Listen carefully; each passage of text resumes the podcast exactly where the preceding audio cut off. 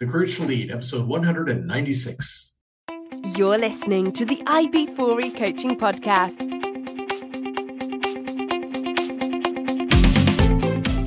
Brought to you by IB4E Coaching, business coaching for executives, entrepreneurs, and small business professionals. Learn more at ib4e-coaching.com.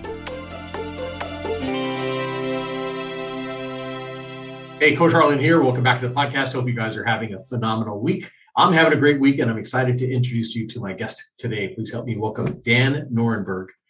Dan Norenberg is an advisor, coach, and consultant to executive and strategic leadership teams, enabling them to improve their performance, strategy, and organizational results. He's the author of Executive Ownershift, Creating Highly Effective Leadership Teams from Springer Publications in Switzerland, uh, highlighting what must go right and what can go wrong in leadership teams that strive to play at their best. Dan's pragmatic executive coaching video series, Norenberg's uh, 90 Seconds, is viewed by thousands on LinkedIn and YouTube. Uh, Dan lives uh, with his wife, Uta, in Munich, their two lovely children who are adventuring outside of the house now. After COVID, that's a good thing, isn't it? To finally be able to get out and do stuff. That's that's true, and I was just mentioning, uh, you know, I spent the last couple of days in Copenhagen working on a program, and it's just nice to be out and see people out. I think we've got a little bit of everybody moving out at the same time, so the airports are a little bit jammed, but that gives us an opportunity to practice a little patience and humility, and uh, so yeah, it is it is nice to be traveling without masks again. Absolutely, absolutely, and I'm looking forward. We're my wife and I are planning a trip to Iceland in November. Hope to see the Northern Lights. That's yeah. that's what we're going to do. So Fantastic. Yeah. All right. I want to come back um, and, and, talk about how you got your start, uh, some of the things you're working on, talk about your book. Uh, but before we get started, I have 10 questions that I ask every one of my guests. And listeners know these are the questions made famous on the TV show Inside the Actor's Studio, where the host James Lipton asks these questions of his Hollywood guests from TV, film, and stage. And I figure if they're good enough for the Hollywood elite, they're certainly good enough for my guests. So, Dan, if you're ready, give it, give it, give it a whirl. All right. Question one What is your favorite word? Family. What is your least favorite word? I don't even like to say it, but it's the H A T E word. I'm with you. Uh, what turns you on? When someone says to me, You can't do that. It's like lighting a fire under you, right? It just that's just you know coming to Europe. We'll we'll probably get into that. When someone says you just can't do that, that just raises me to new heights of enthusiasm and creativity. Excellent. All right, what turns you off? Complaining. What sound or noise do you love? I love the sound of church bells just about any time they come on. There's something about the different melodies and where depending upon where you are from the church but i just really love hearing church bells. Yeah love that. All right uh, without using the word h-a-t-e what sound or noise do you dislike strongly? I, I, I really well let's say dislike or i feel a lot of discomfort when uh, when people are in pain either emotional or physical pain through an accident or separation or illness, or that's a that's a tough one for me. I'm with you on that. All right, question seven. What is your favorite curse word? Well, I'm going to have to take a pass here. I'm not saying I've never said one. However, I'm doing my best to keep pretty clean language. And I'm sure my children would probably say, Oh, Papa, you got one or two that you're still dropping from time to time, but I'm just going to say I don't have a favorite because I'm trying to clean that part up in my language. Good deal. No, that's perfectly fine. All right. Question number eight What profession other than your own would you like to attempt? A magician. Really? And, and it was something I, I, wanted to do when I first came to Europe. I, can I go on that for a second? Sure. I came to Europe, you know, I didn't speak a word of German, didn't know anybody, didn't have any work papers. And I was wandering around the town center and I saw a guy doing magic.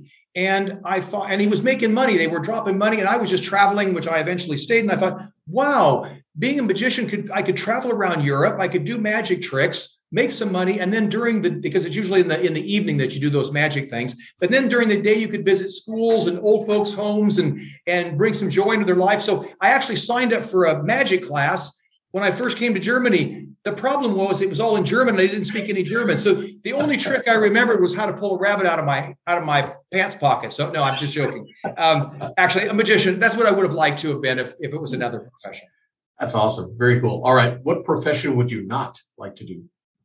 Well, with no disrespect to any of your listeners that might be in this profession, for me, it would be to, to work for a moving company, to think that you move that piano up four flights of stairs and, and everything else, refrigerator, and you got the job done. The next day, you got another family to move. I just think that would be a really, that'd be a really tough one for me. Absolutely. I always thought it would be great to have a, a moving company slash travel agency. So you could sign up for the move and then go on a cruise. And when you got back from the cruise, you're in a new place. That's a great uh, that's great marketing bundling right there. Absolutely. Yeah. Yeah. Interesting. All right. Final question. If heaven exists, what would you like to hear God say when you arrive at the pearly gates? Well, if and when I ever pull into the front door, I think he'd I'd, I'd appreciate if he'd say something like, uh, "Glad you really enjoyed and appreciated the life that I gave you." I think that's that would be a that's what I strive to do. It's just to Absolutely. enjoy and appreciate the life I've been given. Absolutely. Good job. All right, Dan, we're going to come back, talk about uh, how you got your start, who you work with, how you help them. We're going to talk a little bit about your book, a fascinating uh, book. And uh, at some point, we'll transition into courage and leadership.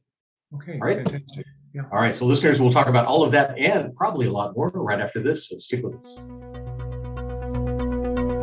Imagine having a trusted group of CEOs at your disposal. Imagine having your very own peer advisory team who could work you through the problems and questions in your business before you had to make those difficult decisions.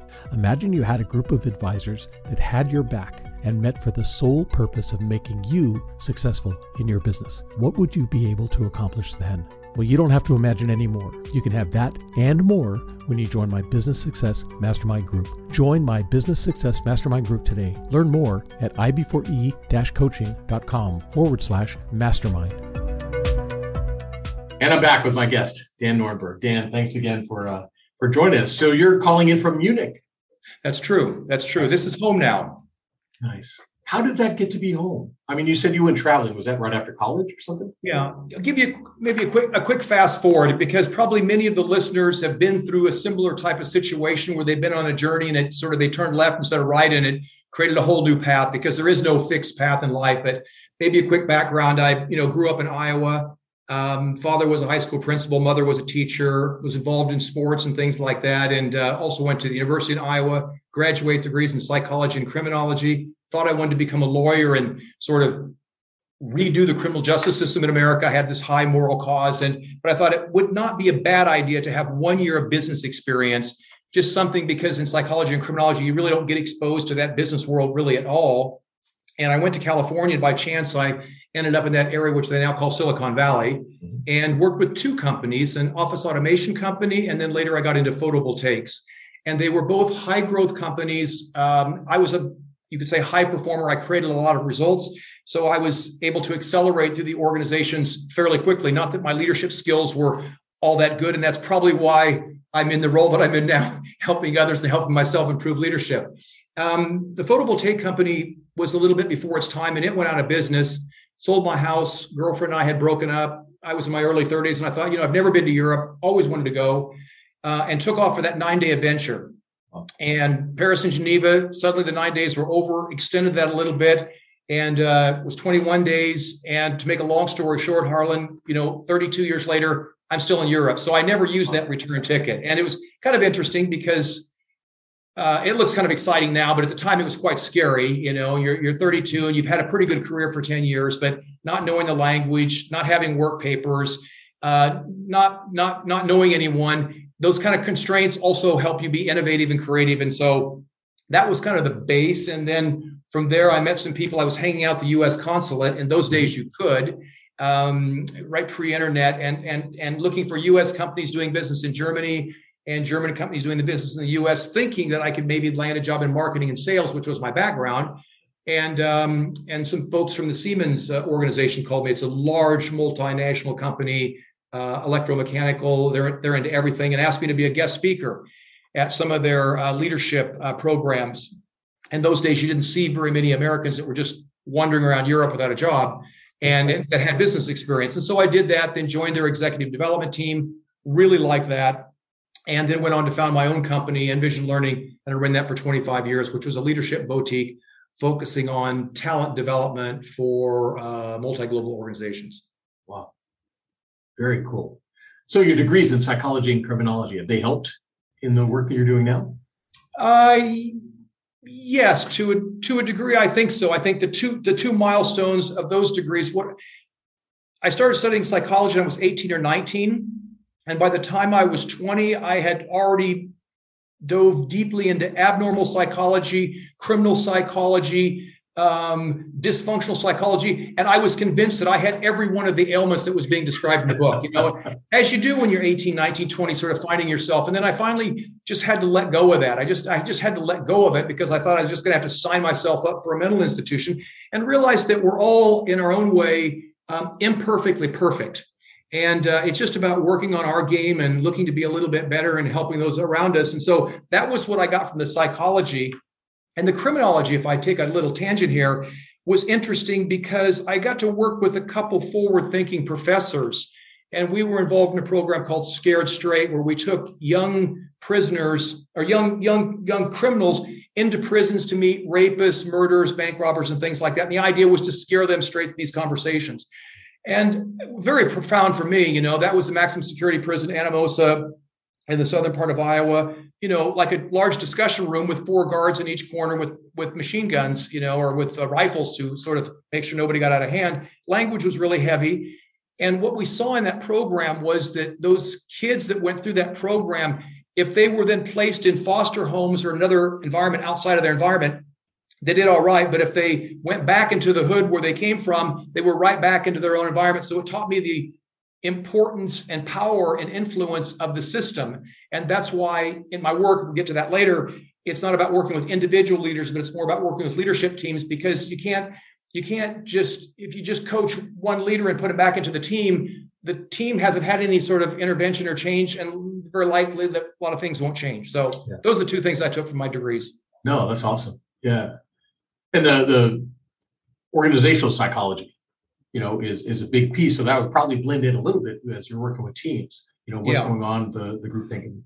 So you work with like 100 different, 150 or so, right? Different big leadership teams, big companies over there. Uh, what are those leadership teams missing, or what are they what are they struggling with when you work with them? That's a that's a really good question. That's that's that's a really good question. Let's I mean, let's face it. This these guys, men and women in senior leadership teams, and I work with I work with basic startup, mid-sized, and large multi-global organizations, but I generally focus on that very senior leadership team, the CEO and her team or his team, or one of the strategic senior functional teams.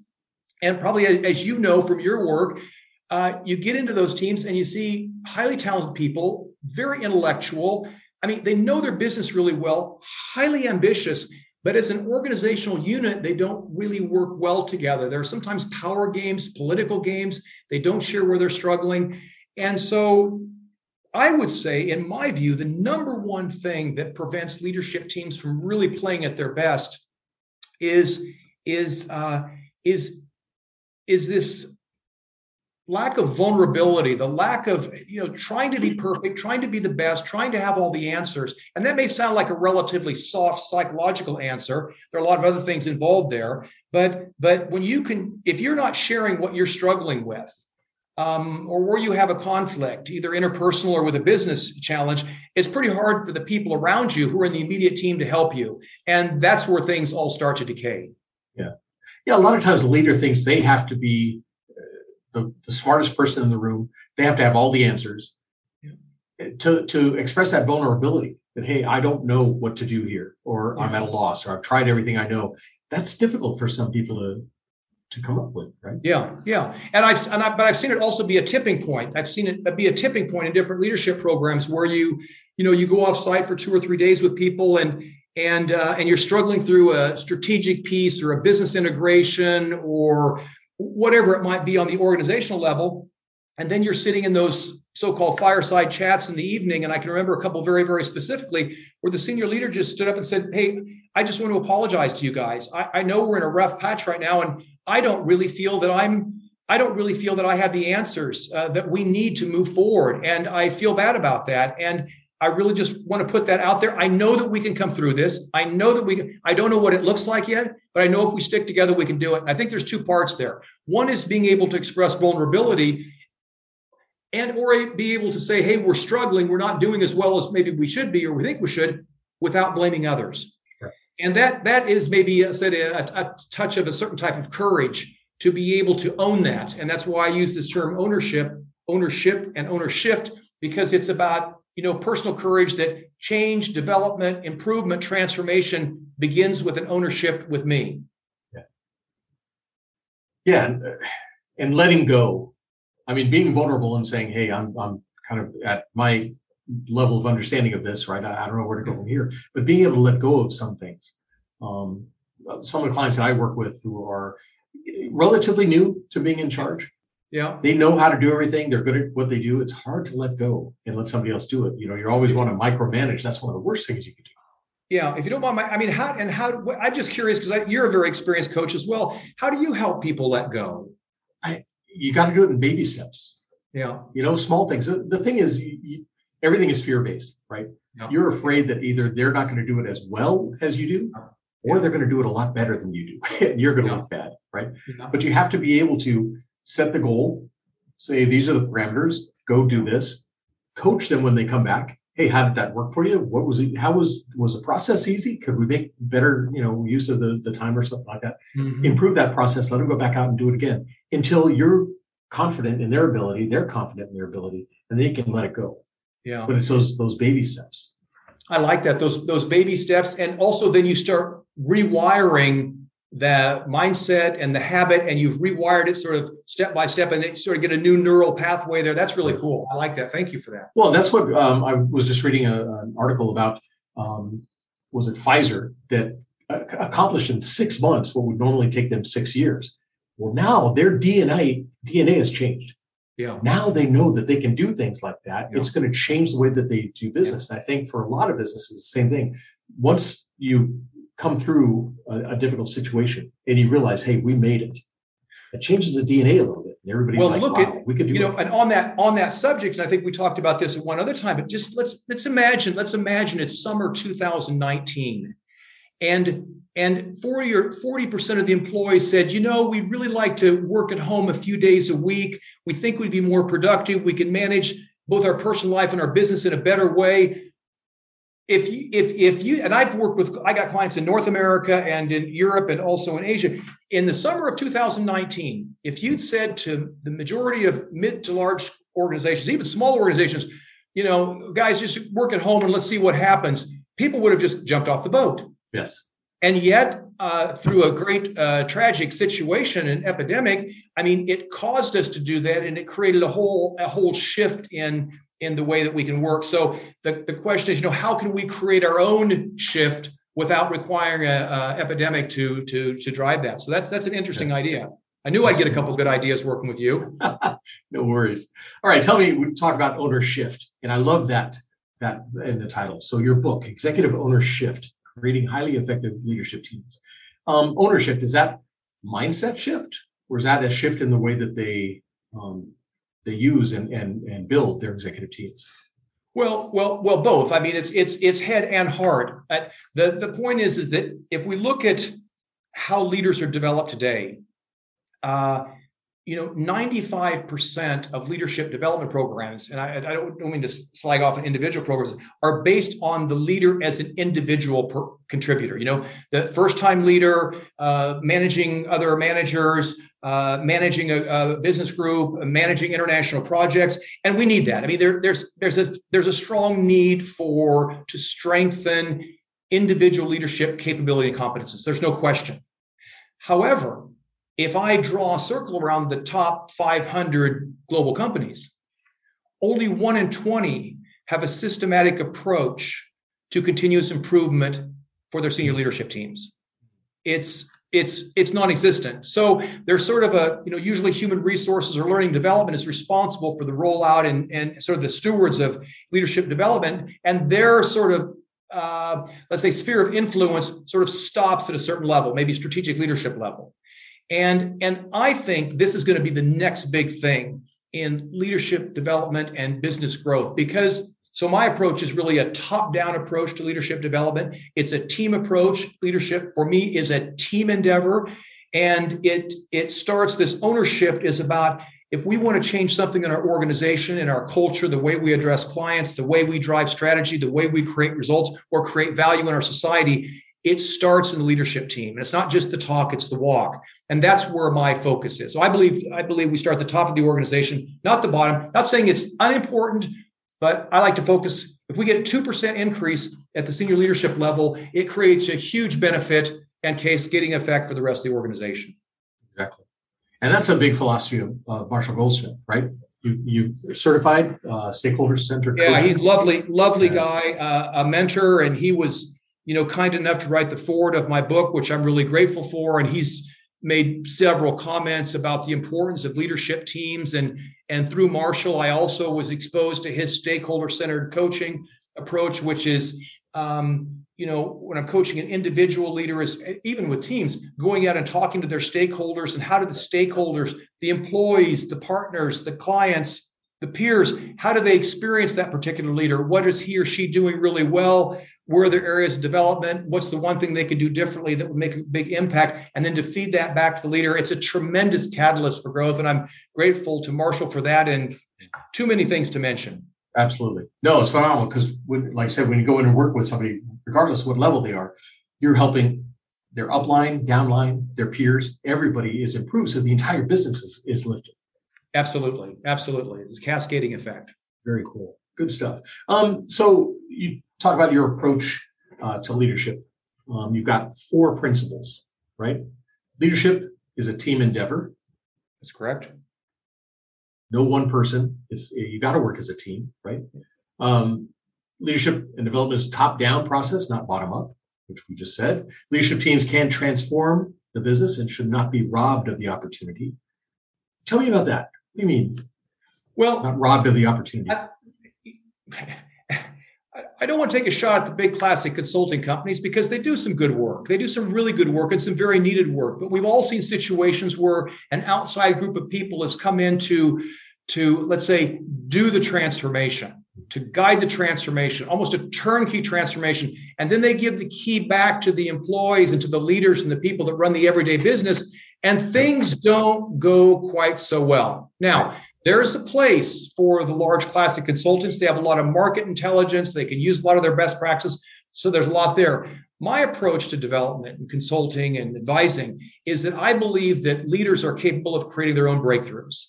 And and unless there's a need for some outside intelligence, you know, that's just not capable to grab this from the group, which I still think it is, that I think leaders, when held accountable, given the space, time, and the proper frameworks, can create their own breakthroughs. And that's much more empowering and exciting. You know, if a leadership team got themselves into trouble, they can certainly get themselves out of trouble. Maybe they just need a little bit of guidance. And the analogy I use is I played some football, football through high school and college and spent a lot of time in the cage. You know, that's the, the weight rooms where you got the big guys throwing the stuff around, like throwing automobiles around. And I, I was a defensive back in college, so I wasn't throwing that kind of weight around. But you know, when you're on the bench press or something, and you you'd have somebody who's just there to make sure you're okay when you're lifting the weights, and sometimes you'd be, be dealing with a weight that you'd never dealt with before, and that person who was watching you, called a spotter, might just put a finger on the bar, just a finger, and that was enough for you to reach a new level of achievement.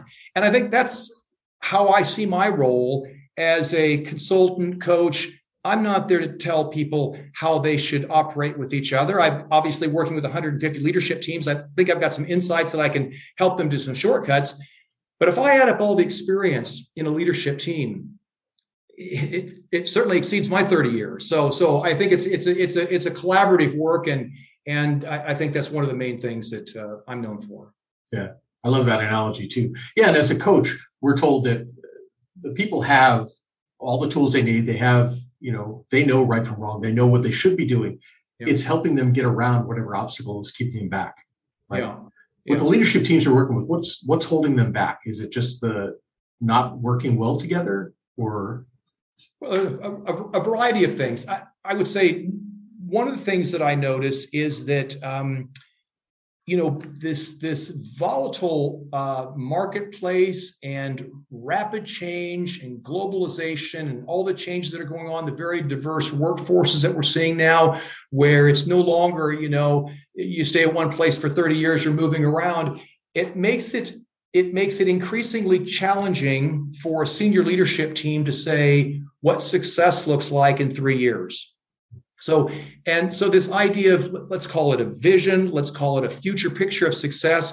And if you can't get reasonably clear with your future picture of success, things start to decay. What happens then in the business functions, everybody starts doing their own things. And you have a lot of projects that get started. You don't have enough resources. You don't get completion. You don't get results. You lose energy. So that's the cycle. So I'd say the first thing has to do with, um, you know, not staying in the really tough conversations to chart out what does our future success looks like mm-hmm. where do we want to play where don't we want to play? If everything's a priority nothing's a priority. And i think that's you know one of the one of the biggest challenges. Yeah that is so true. So i know here in the states we're dealing with the great resignation right? I don't like that term. I mean i think it was a reevaluation. Is this where i want to be? Is this what i want to be doing? Um, was that the same over in Europe? Did, did they have the big resignation? To a lot of people leaving jobs or? Um, I think that what is a good, good question, very good question. I would say not to the same degree. You know, the states is a um, is a it's it's much more dynamic. I mean, it's a it's a that that, that whole laboratory of uh, U.S. economy is much more dynamic uh, than Europe. Now, that's not good or bad or better or worse. It's just different. Mm-hmm. It means that even for the economy, when the economy is really cooking in the US, it's really, really high, you know? And then when we fall, we fall really low, you know, 2008, for example, and we're seeing where we're going to land now.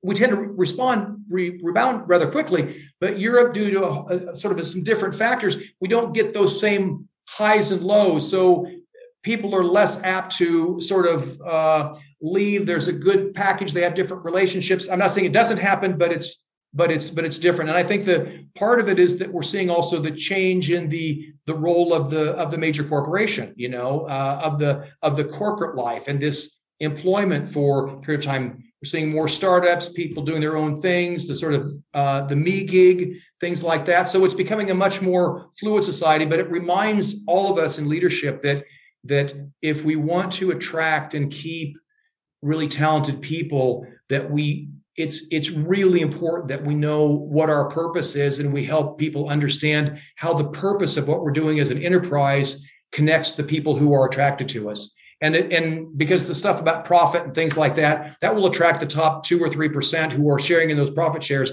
But the people who are in technical repairs or customer service or product development they want to know if they're doing something that's meaningful. We all want to do something meaningful. If exactly. we don't get it at work, we're going to get it in the ski club or uh, working at the YMCA or something like that. Yeah, absolutely. And I know the the labor laws, especially in Germany, are a lot different than what we're used to here, and some of the things they have set up. Um, is that part of it? The I mean, it's the employee engagement. Do the employees there in Europe are they more engaged in the companies that they work with because of those things, or well, that, that's an interesting question, and I, I, this this engagement thing is a is a, is interesting. I mean, I just read the most recent results from Gallup, who have said came out last week that said uh, Europe is the lowest engaged um, is the lowest engaged culture, or uh, I can't really say Europe is a culture because it's like 42 different countries, but saying it's lowest levels of engagement that they've ever measured or something, you know. Um, I think that there's a sort of a, sort of a cultural bias in that, but I'll probably have some calls from Gallup right after this uh, podcast. So I think people tend to look at things a little bit differently. They tend to work a little bit more in moderation, and and uh, there's a balance between private and and public and and personal, private and business life. So um, I really can't I really can't say that I see low levels of engagement in Europe, although that's what Gallup and they're sort of the world's leading authority on that. So interesting. Yeah, those numbers. I've, I've read the the Gallup numbers um, for the last couple of years, and they're saying in, in the U.S. 33 percent of employees are actually engaged, which means 67 you know plus percent are not engaged, and a portion of those are actively disengaged, yeah. actively doing something that, that hurts the company. Those staggering numbers. Yeah, yeah. Well, I think that, and that's what part of my work is about with leadership teams. Is this the whole concept around ownership is about helping leaders sort of redefine what they really own and what they want to change. And in doing so looking at how do we create environments where how do we create cultures of ownership you know throughout the organization?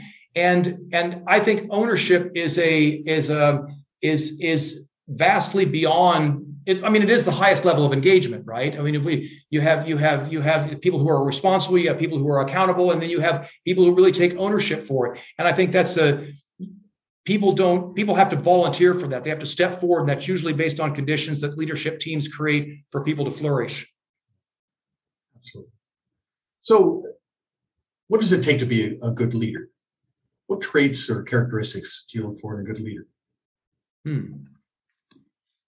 I think it's three things actually it's it's the ability to it's the ability to look forward to create a new and better future. So there's I've never worked with a leader, either a team leader all the way up to a CEO who came into a position and he was told to keep everything exactly as they were. So I think the first thing about a good leader is the ability to identify where the opportunities to make meaningful change, not changes for the sake of changing, but to recognize that there's an imperfection here, there's stagnation here, there's status quo here, there's a market opportunity here. Why aren't we going after that? So to, and he he he or she might do that, or they might encourage that from others. I think that's number one. Number two is to be able to articulate uh, a clear vision, a compelling vision, something that excites people. And again, that doesn't all have to come from the leader. That can be helping the whole team recognize that, hey, if we're going to go to the future, if we're going to move to this new specific future, we need a strong vision because we need something that pulls us out of the gravitational pull out of the status quo, right? That's why the vision is so important. So I think it's being able to communicate that, that vision. And the third thing is to be able to, to um, enlist others to go with you. You know, so what, where and how do we is the imperfection that we need to go forward what does that look like and how do we enlist others to do that? I think those are the three three main things. Yeah it's hard to be a leader if there's nobody following you right? Yeah. And yeah i think it does start with that that vision. Um, so if i was to bump into people that you've worked with over the past however many years and ask them what type of leader you are what would they tell me?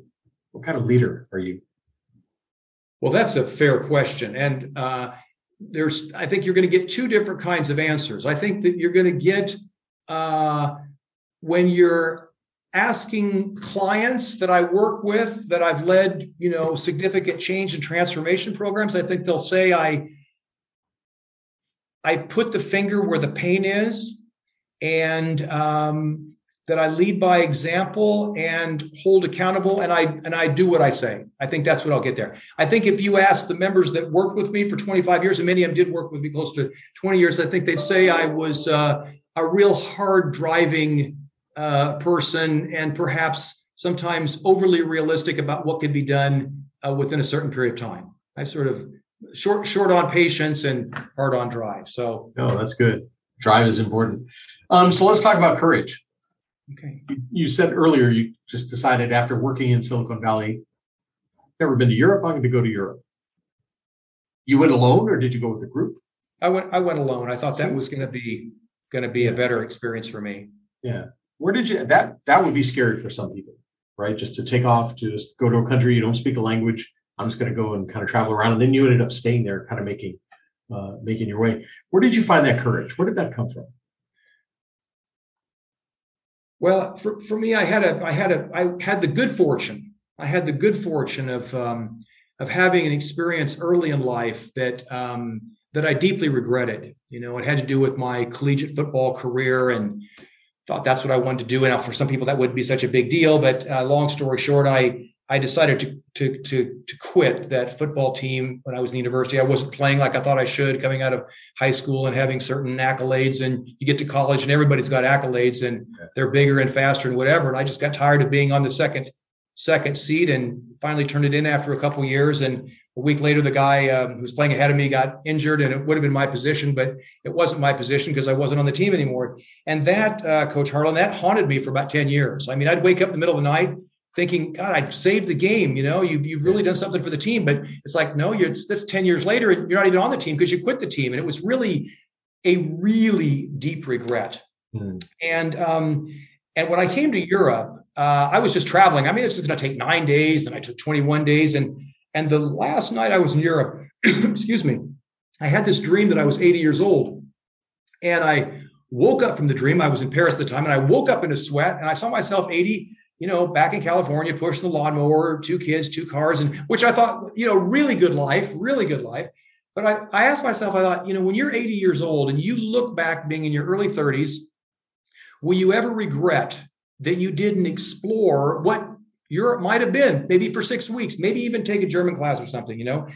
And that, and I remembered, and I thought, gosh, that's God, I don't want to regret that. I don't want, I don't want to have any regrets when I'm 80, you know. And I had one regret already with that football thing.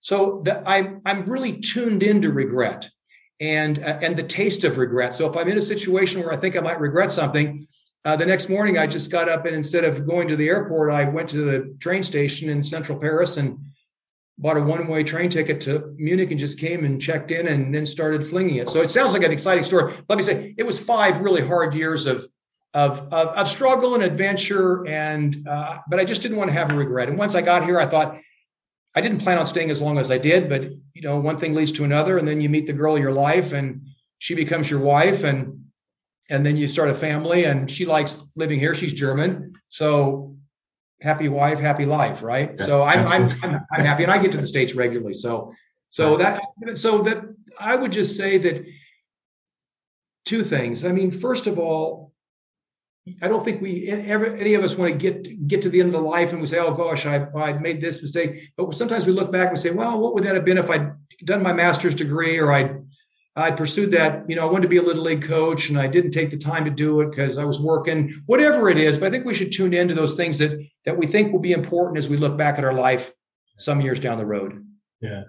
I remember years ago out in California, um, listened to ABC Talk Radio out in California. And David Viscott, Dr. David Viscott, psychologist online, was talking. And he had a guy that called in and, you know, just not happy with his life. Told Dr. Viscott, I've always wanted to be a marine biologist.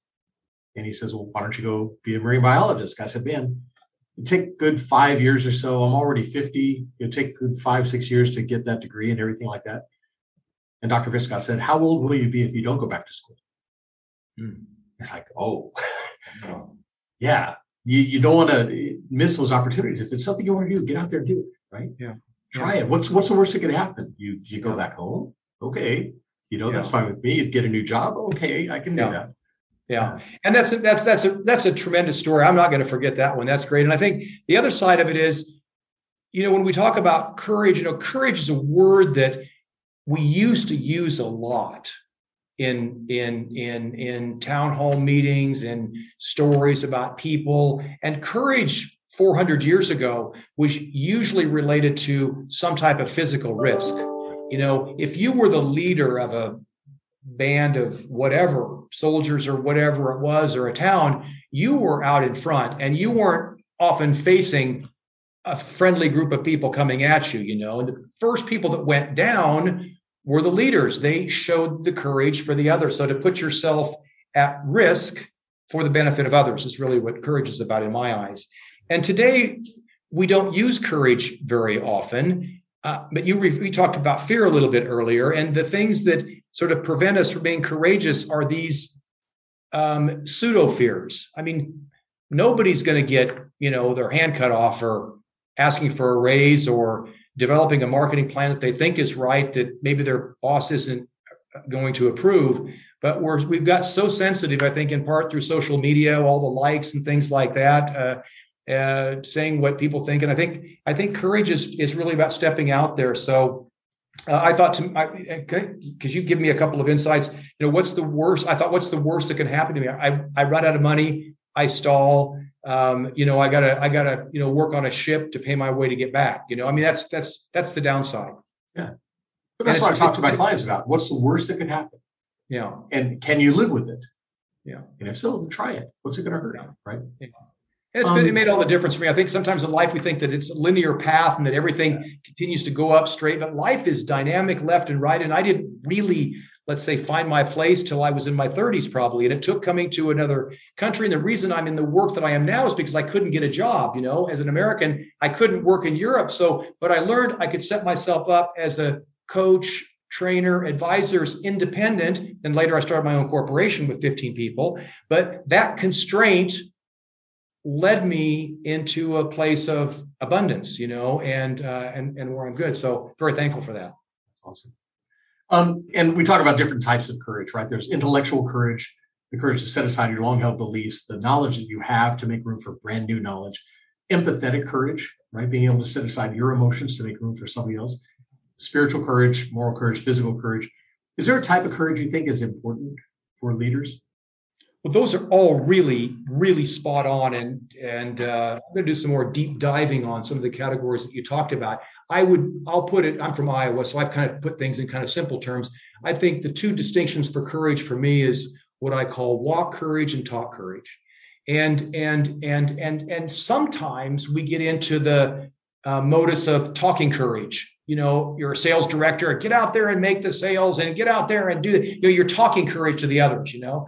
Uh, but walking courage is different. Walking courage is setting the example. In German, you say the Vorbild, setting the example for others. And I think that's a distinction that that's really important for me in, in my life and in my work is watching how leaders talk courage and then challenging them to ask them how they're walking courage. So um, that's sort of my distinction that I'm primarily focused on. Love that. Yeah. Walking and talking courage. Very cool. Dan, this has been awesome. I really appreciate your time uh, calling in from Munich. I'm glad you could be with us. If people want to learn more about you and what you do in your company and everything like that, how can they do that? What's your website? Well, my website is simply dannorenberg.com. Just Google me. You'll find my website. You'll find uh, blogs and some videos and articles and more work about my approach to developing leadership teams. I'm also reasonably active on LinkedIn. I like to share and learn from others on LinkedIn. I think it's quite a program, uh, quite a nice platform there for that. I also, during COVID, I thought, what can I give back to the community um, that I've learned over the years? So I started doing these Norenberg 90 second videos about yeah. little small, small, uh, short little uh, spots that I have learned from other leaders that, that they've learned from me, vice versa. And I posted those on a, a link on a, a, YouTube platform. So if you go to YouTube, you'll see all these, and you can sign up and get them automatically when they come out. And those are the three primary avenues. Or you can go out and pick, pick out a copy of my book. Yeah, awesome. Yeah, I love the 90 second videos. Those are great. Oh, thank you. Yeah, very good. All right. Um, and your book is available on your website? On, on the well the website well you can go to barnes and any of the any of the major bookstores. I would say i think it's a very good read whether you're a senior leader or supporting senior leadership teams or simply looking for personal development i think you'll find it very very interesting. And my advice would be support your local bookstore because if they don't have it they can order it. And um, yeah. Excellent. Very cool. I will make sure i have all those links in the show notes so people know how to get in touch with you and, and connect with you and follow you. And again dan thanks so much for being on the program Hey, a, a, a, pleasure, coach. And you know, when you get even close to Munich, the first cup of coffee or whatever else we're drinking's on me. Coffee sounds awesome. I would love, my wife and I are digital nomads right now. So I know traveling that. around the US. Um, hopefully that. next year we'll get over to Europe. Yeah. It'd be very cool. Love to see you in Munich. Awesome. All right. Um, listeners, hope you guys are taking a lot of good notes. A lot of good information here. Definitely check out dannorenberg.com and check out his book. Um, Executive Ownershift, right? Creating highly effective leadership teams. I will have those links in the show notes. And share this episode with your family, friends, and colleagues. And stick around because there's always more coming. That's it for me, Coach Harlan saying so long for now.